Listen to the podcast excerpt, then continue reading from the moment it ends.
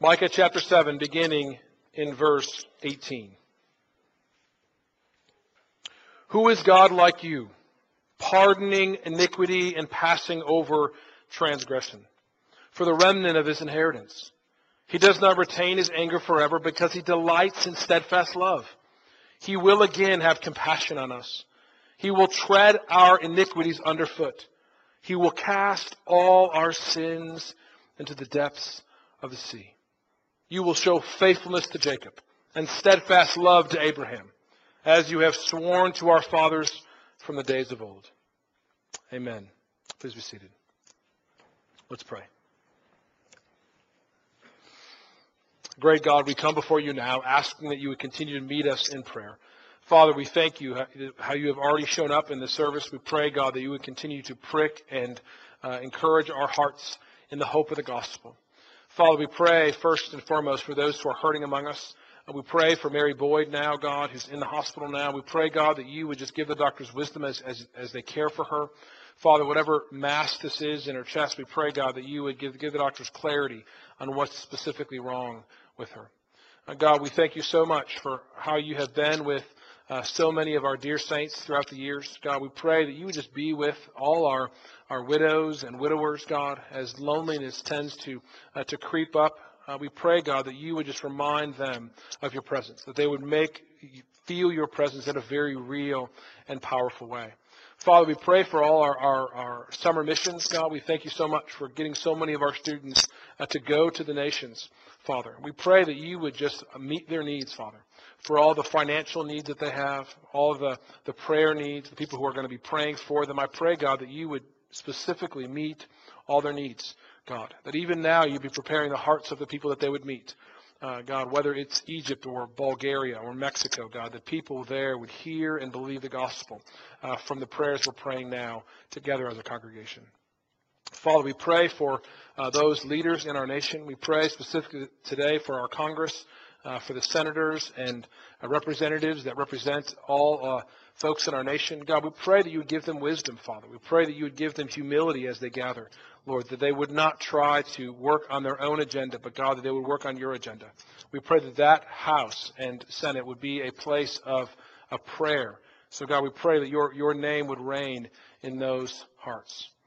Father, we thank you so much for what you're doing in our community. We pray this morning for uh, Sam Stevens and Newkirk Baptist Church. We thank you so much for uh, Sam and his, his, desire to have your word preached in that church to live on mission. We pray, God, in your kindness, that you would just grow that congregation more and more into your likeness. Mold them and shape them by your word. Father, now as we open up the word of God ourselves, we pray that you would exalt your name. That the name of Jesus Christ would be lifted high this morning. I pray, Lord, that I would decrease and that you would increase. I pray that the, the, the, words of my mouth and the meditations of my heart, O God, would be pleasing in thy sight, our rock and our redeemer. God, I pray for the people that you've given me to shepherd and pastor. I'm so grateful, uh, so humbled with this opportunity every week to share God's word. I pray, Lord, today that you would soften their hearts. God, you know every, every, everything that needs to be said and everything that needs to be heard. So, Father, as the Word of God is preached, I pray that you would apply it by the power of your Holy Spirit individually and specifically to each heart here. I pray that you would comfort. I pray that you would convict. I pray that you would help people see how we are called to live, how we are called to love justice, to love mercy, and to walk humbly before you. So, Father, we pray that you would make much of this hour, God. Remove the distractions from our minds and from this room and allow us to, to think solely on the great God that we serve. We ask this humbly in Jesus' name. Amen. The unemployment rate uh, is a political marker for success. Presidents are always judged on the rise and the fall of the unemployment rates in our country. Uh, the creation of new jobs are, is essential for future stability of, of our country. Uh, every year, over 2 million degrees are awarded to bright eyed college students looking for work. In a job opening, an employer lists a number of preferred qualifications for the applicant. But then they list a, a, a list of minimum requirements. Most jobs require a minimum level of experience or education to make the employees viable for their company. Now, minimum requirements are something that we all face every day. Whether it's minimum requirements for filing taxes, changing our address, or getting car insurance, we're all very familiar with the minimum standards and necessary requirements to live in America.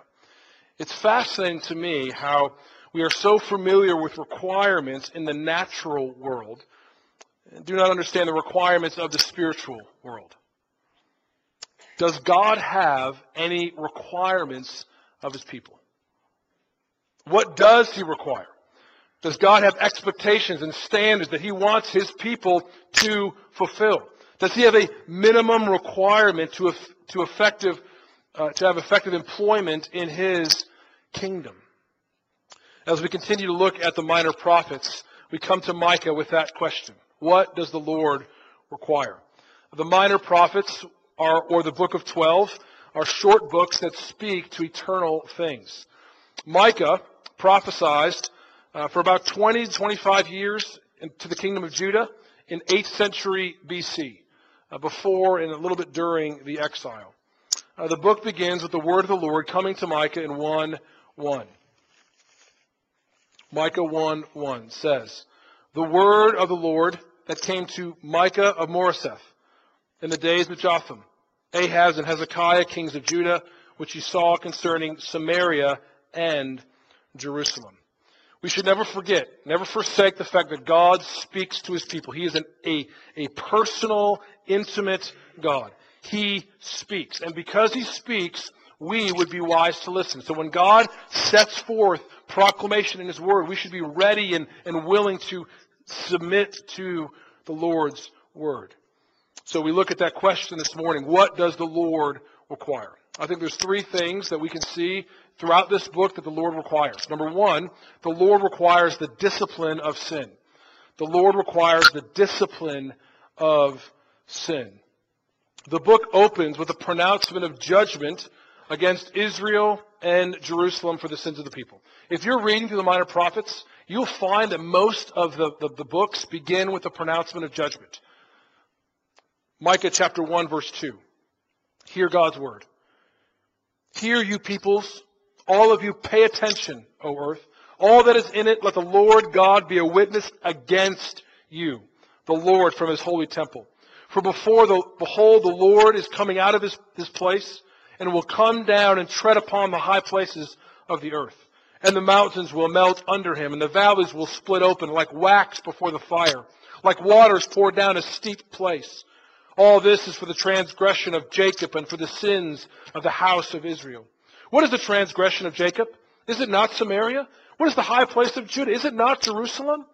Therefore, I will make Samaria a heap in the open country, a place for planting vineyards, and I will pour down her stones into the valley and uncover her foundations.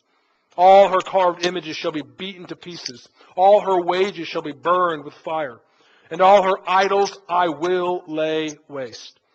From, from the fee of a prostitute she gathered them, and for the fee of a prostitute they shall return. Stunning words. Destruction is coming upon God's people.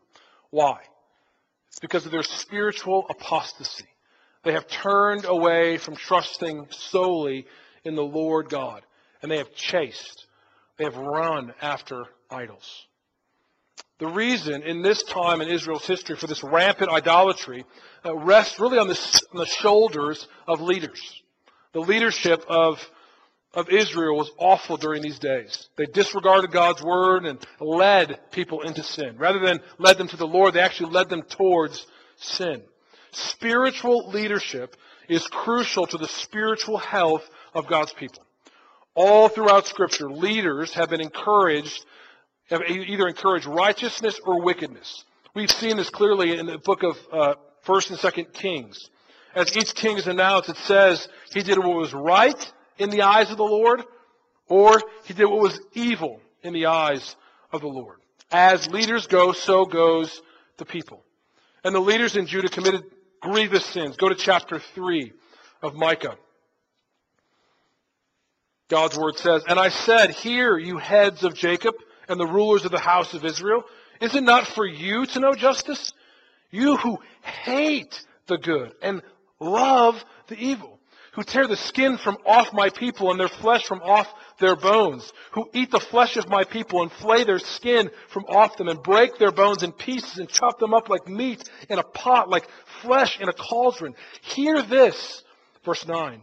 You heads of the house of Jacob and the rulers of the house of Israel, you who detest justice and make crooked all that is straight, who builds Zion with blood and with Jerusalem and Jerusalem with iniquity. Its heads give judgment for a bribe. Its priests teach for a price.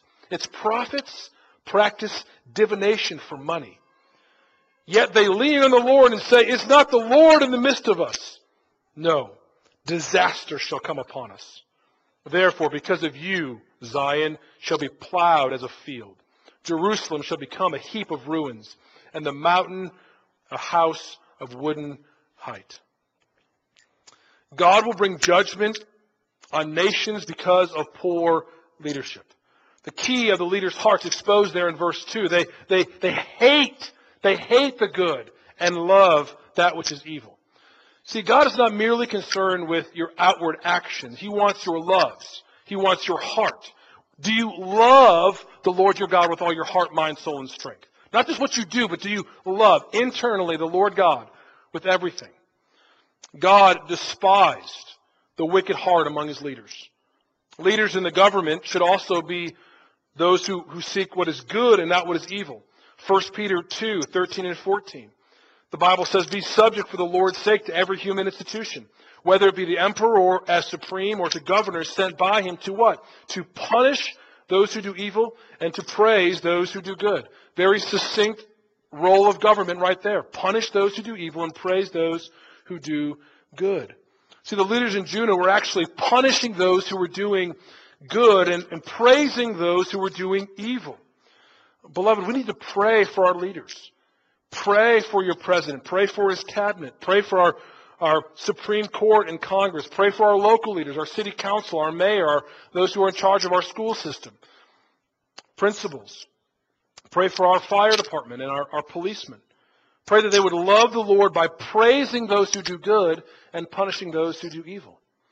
We also need to pray for our, our church leaders. You know, leadership can be taxing and emotionally exhausting. Leaders influence the direction of God's people. Therefore, one of the reasons I believe so strongly in the plurality of pastors is to protect the purity of the church. There is strength and wisdom in numbers. Spiritual leadership is vital for the health of a congregation. So if we are going to be a healthy reflection of God's glory, we must have a healthy leadership. And in the Bible, every church that is mentioned has a plurality of pastors. It is not wise for a pastor or fruitful for a church for one man to bear the spiritual weight of a congregation. God has ordained a plurality of pastors for the local church so that pastors and a church would be protected from sin. Just imagine out in the field, and you see you're at the bottom of a giant hill, and there's a bunch of, of sheep. And it's the, it's the, job of the shepherd to take all these sheep and get them through a small gate uh, at, at the top and he looks, the, shepherd looks over to the left and they see a, a sheep kind of going astray. So the, the sheep goes over there and looks for the wayward sheep. And as he's doing that, he looks over to his left and he sees one caught in a, in a bush who's stuck. And as he's going back to get the one that's caught in the bush, he looks up and he sees a pack of wolves off in the distance who could come and devour the sheep. Now, imagine that, that same scenario, and instead of just one man looking over all those sheep, but you had four or five or six or seven looking out after all these sheep. They're going to get better care. The plurality of leadership is not merely a good idea, it is a God idea. For Moses, from Moses choosing men to be responsible for, for groups of people, to Jesus choosing 12 to be leaders, or to, in the local church, all throughout the, the, the New Testament, to have a plurality of pastors shepherding God's people. The purpose was designed by God to, to, to best protect and care for his people. The leaders in Micah's day did not lead the people towards God, but away from him. Beloved, we need to pray that God would be gracious to us, that He would give us leaders to lead the people in the way of righteousness, so that people would not drift into sin, not be caught in the thicket, but they would experience righteousness. We see here in the book of Micah that the Lord brought judgment against Judah as a discipline, as an act of love. Discipline is a gracious gift from God. He disciplines because he wants to show that he, he wants us to delight in righteousness and truth. And even though his discipline shows he loves his people, God does not want his people to stay in their sin or face future judgment, but he requires us to be delivered from it and experience mercy. Number two, the Lord requires the deliverance of sin. So he will deal with sin and discipline, but he wants us to be delivered from it. God's word always reveals God's character. And as you read this book, there are many harsh judgments against Israel. But Micah closes this book with a way that reveals the tender love and mercy of our God. I read it as I opened. Look again in Micah chapter 7, verses 18 through 20. Who is a God like you, pardoning iniquity and passing over transgression for the remnant of his inheritance? He does not retain his anger forever because he delights in steadfast love. He will again have compassion on us. He will tread out our iniquities underfoot. He will cast all our sins into the depths of the sea. You will show faithfulness to Jacob and steadfast love to Abraham, as you have sworn to our fathers from the days of old. These three verses are just packed with promises that God has given us to, tr- to truly show how special and amazing He is.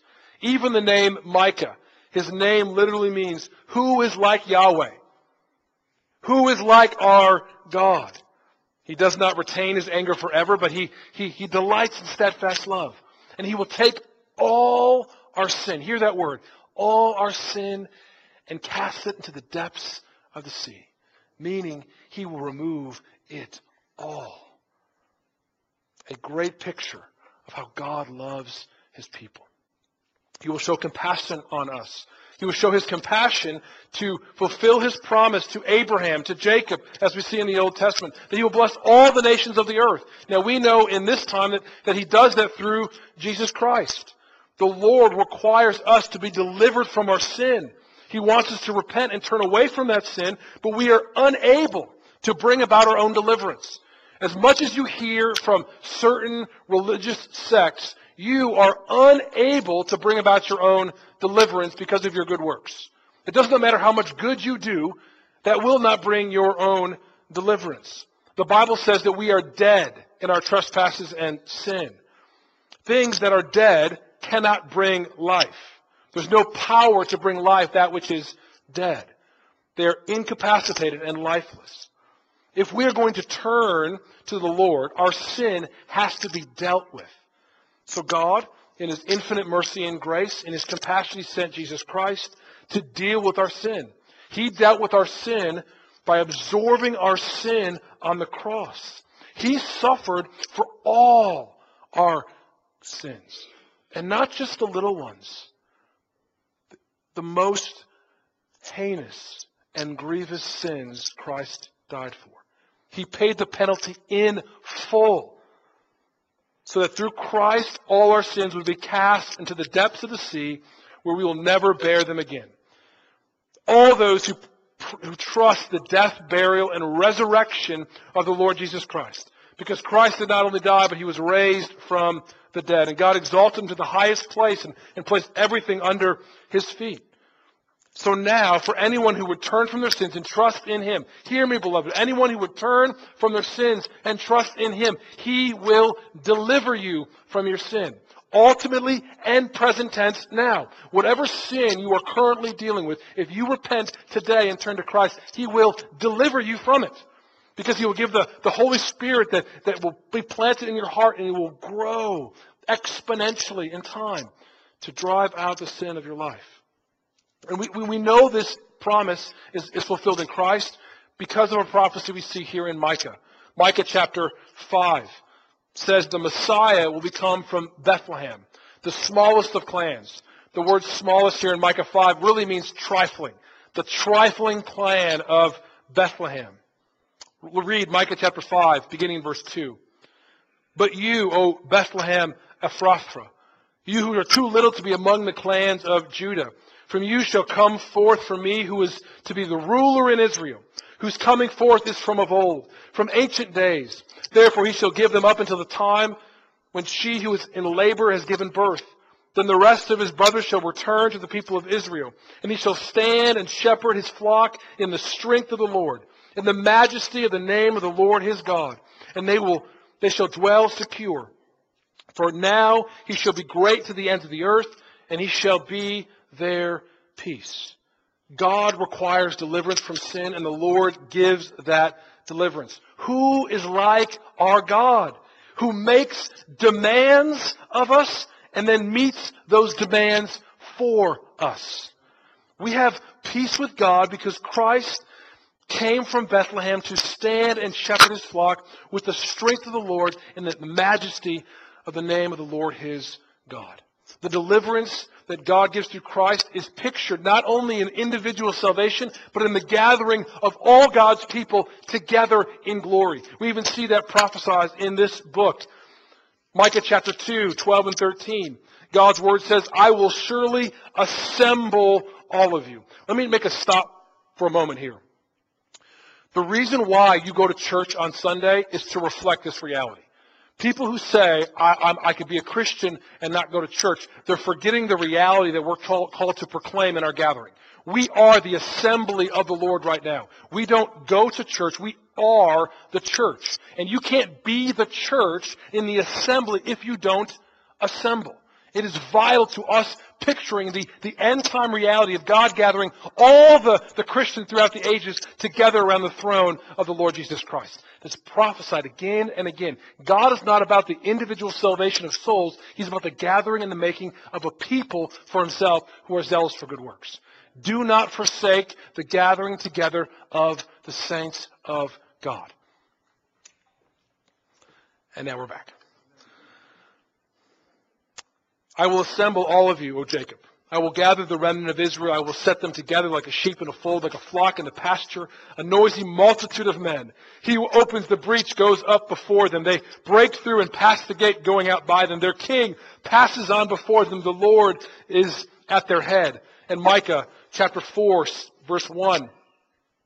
The mountain of the Lord, it says, it shall come to pass in the latter days that the mountain of the house of the Lord shall be established as the highest of the mountains. It shall be lifted up above the hills. The people shall flow to it, and many nations shall come and say, Come, let us go up to the mountain of the Lord, to the house of the God of Jacob, that we may teach us his ways, that we may walk in his paths. For out of Zion shall go forth the law, and the word of the Lord from Jerusalem. He shall judge between many peoples, and shall decide for strong nations far away.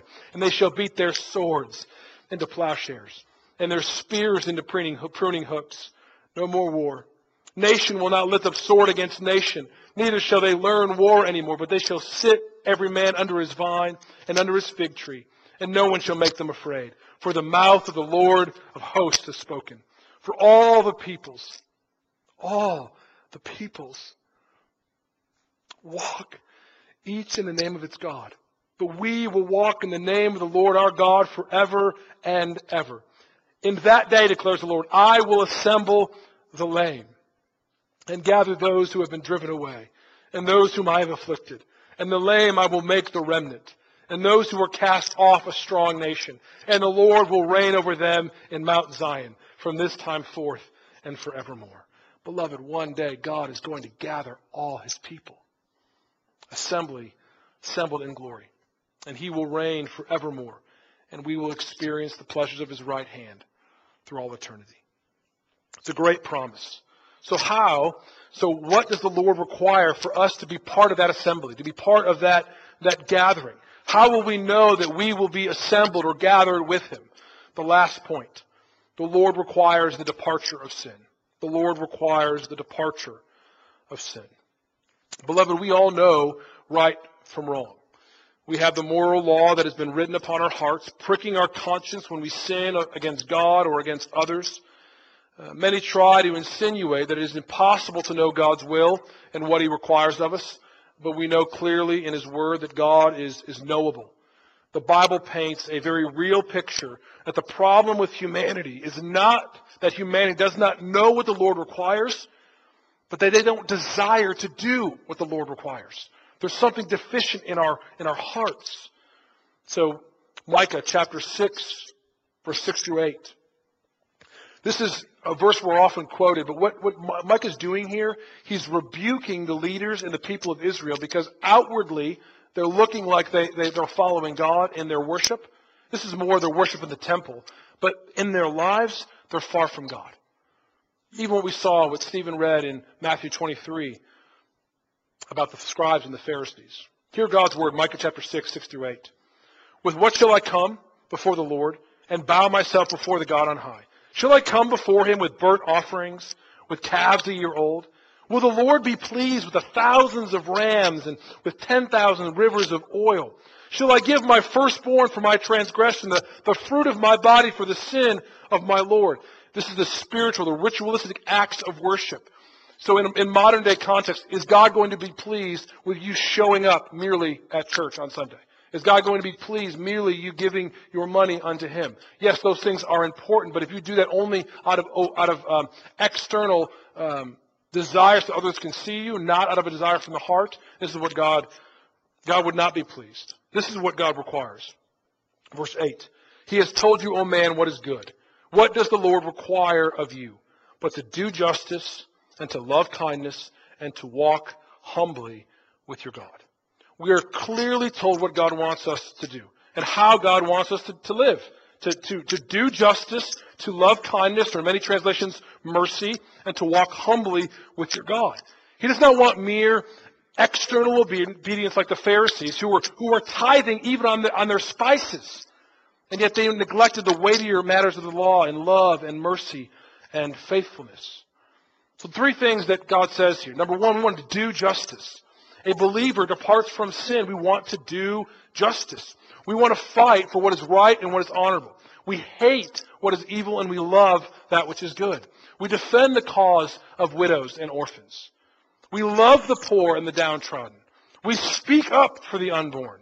One of the best ways that I have seen that doing justice displayed in the life of our congregation is how family members care for, for their aging parents. How you sacrifice your time and your energy to care for the widows and orphans, or the widows and widowers of our church.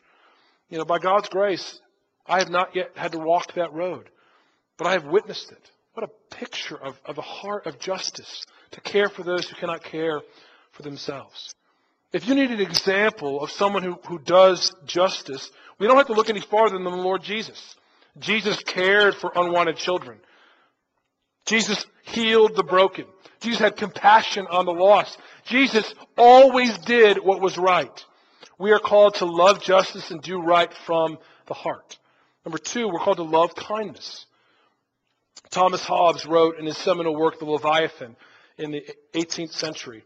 So often, people, man, the life of a man is solitary, poor, nasty, brutish, and short. And I think so often that's how many view life, as this dark, bleak existence. And we see pictures of that all over our society. But beloved, we are called to be rays of light. We must cherish and treasure kindness. When was the last time your heart just rejoiced in seeing kindness? That God, the kindness that God has shown you in your own life. Or maybe the kindness that God has shown in our community. Just looked around and say, man, God has been so kind to our church in giving us this person or this family or these words, this music. Beloved, God is so kind to us. He is so kind. As I said before, kindness is often translated as mercy. And mercy is showing compassion, is defined as showing compassion and forgiveness towards someone whom it is within one's power to punish and harm. God had every right to punish us for our rebellion but chose in Christ to deal with our sins, to cast our sins into the depths of the sea. If God has done that for us, we should also do that for others. It was said after General Lee's uh, surrender that uh, President Lincoln gathered a group of uh, folks at, off the balcony of the White House and started talking about his plans uh, for the South. And an Iowa senator named James Harlan shouted out, what shall we do with those rebels? The crowd instantly started shouting, hang them. Hang them. Lincoln's then 11 year old son, Tad, uh, looked at him and said, No, Papa. Not hang them, but hang on to them. Lincoln said, Tad has it. We must hang on to them. Well, that is exactly what God has done to us. We were rebels and deserving to be hung. And God chose to hang on to us. And if Christ has done that for us, we also should do that for others. When you don't show mercy to others, when you don't show kindness to others, you have forgotten the mercy and the kindness that God has shown you. Think much about the gospel of Christ. Lastly, we walk humbly with your God. Walk humbly with your God. When you are walking with God, you are not walking towards sin. That's important. When you're walking with God, you're not walking towards sin. Humility and abiding in God's word are kind of weaved together like grace and mercy. They're intimately connected. Humility is that disposition of, of, of, constant need. We do not try to leave God's hand because we know that we are, if we're ever in need, His presence is right there. We never need to look any, any farther for true humility than the Lord Christ Himself. Philippians 2, 5 and 8. It says, Have this mind among yourself, which is yours in Christ Jesus, who, though he was in the form of God, did not account equality with God a thing to be grasped, but emptied himself by taking the form of a servant, being born in the likeness of men. And being found in human form, he humbled himself by becoming obedient to the point of death, even death on a cross. So what does the Lord require of you? He requires you to die to yourself. Pick up your cross and follow Jesus. You must die to live. Jesus didn't just humble himself to death, but was raised unto life by the power of the Spirit of God. The Lord requires you to walk in the footsteps of Christ in the power of the resurrection. You need to walk humbly with God like Christ. You walk like Jesus as you walk with Jesus. God invites you to depart from your sin by walking humbly with God, by walking with Christ. How can we who have died to sin, Paul says, continue to live in it? What does God require? He requires obedience to his revealed will. I don't have time to unpack this, right? But there are so many problems in the evangelical church with not understanding this concept. There are going to be a lot of people on the last day that Jesus Christ is going to look at and say, Away from me, evildoer, you worker of lawlessness, I never knew you. Because people profess they know Christ, but they don't actually love Jesus from the heart because their lives have never really been changed. Jesus said in John 14, 15, If you love me, you'll keep my commandments. A lover of God obeys God's word. God requires obedience, but not outward, that outward obedience does not save you. Let me close with a quote from Charles Spurgeon about the danger of an outward change that represents a new heart. Spurgeon writes these words A wolf may be scared from his prey, yet he keeps his ravenous nature. He has not lost his taste for lambs, though he is obliged to drop the one which he has seized. Just so a sinner may be forced to forego his beloved lust, and yet remain as a truly as a sinner as before. The fear of hell whips off some of his favorite vice, and yet his heart pines for it. And in imagination, he nourishes it. In the sight of God, each man is as his heart is. Yet nothing is done which will effectively change the wolf or renew the ungodly heart. You must be born again. This is the only effectual cure for sin. While the nature is unchanged, it is but the outside of the cup and the platter that is washed. Truth in the inward parts is what God desires. Until that is given, we remain under divine wrath. A scare is not conversion. And beloved, I tell you what, there's a lot of people who are scared into conversion in their minds. But they have not experienced the new life of Christ. A sinner may be frightened into hypocrisy, but they must be wooed by God to repentance and faith. Divine love tames and divine grace transforms. May the God of all grace deal thus with each of us. So how do we do justice, love mercy, and walk humbly with our God? We need a new heart And God promises to give a new heart if we turn from our sins and trust in Him. If you have walked with Christ for a long time, but you are walking in sin today, repent today. Do not wait till next week. Do not wait till uh, years down the road. Repent today. When we turn to Christ, God credits Jesus' perfect record to us and gives us the power through the Holy Spirit to walk humbly with God. See, God requires perfect obedience. And He's offered that perfect obedience for us in Christ. Jesus perfectly loved justice, perfectly loved mercy, and walked humbly with God. So, beloved, may the God of mercy send His divine love to tame our sinful hearts and His divine grace to transform our sinful lives to be a reflection of His justice, His kindness, and His glory. Let's pray. Father, I pray that you would help the people of Park Baptist Church to do justice, to love mercy, and to walk humbly before you. We pray that you would do this for our good and for your glory's sake. We ask this in Jesus' name. Amen.